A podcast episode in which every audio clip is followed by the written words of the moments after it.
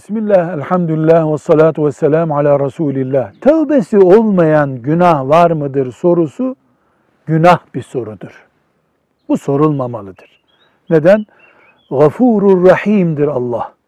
İblis gibi bir mel'un bile tövbe etmeyi becerseydi Allah onun tövbesini kabul edecekti. Firavun'un bile tövbe etmesini istedi Allah.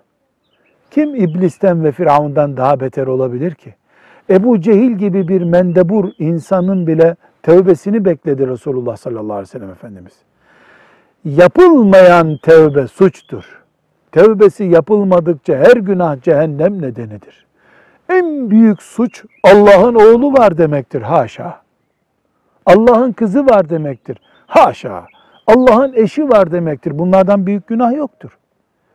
Ama bir Hristiyan Müslüman olsun, cennete girsin diye ne kadar uğraşıyoruz. Allah'ın oğlu var, kızı var haşa dedikleri halde. Neden? E çünkü böyle bir suç bile iman edildiğinde tövbe edilmiş olur, kapanmış olur. Şu kadar ki tamam tamam tövbe ettim demekle tövbe olmuyor. Realiter bir tövbe ve kökleri kazıtılmış günaha karşı tövbe. Kökler orada duruyor.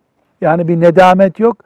Ama tövbe olsun böyle kağıt üzerinde bir tövbe olsun dendiğinde hiçbir günahın tövbesi yoktur o zaman. En büyük günahtan küçük günaha kadar her günahın tövbesi vardır. Yeter ki samimi olsun, yeter ki günahın kökü topraktan kurutulmuş olsun. Velhamdülillahi Rabbil Alemin.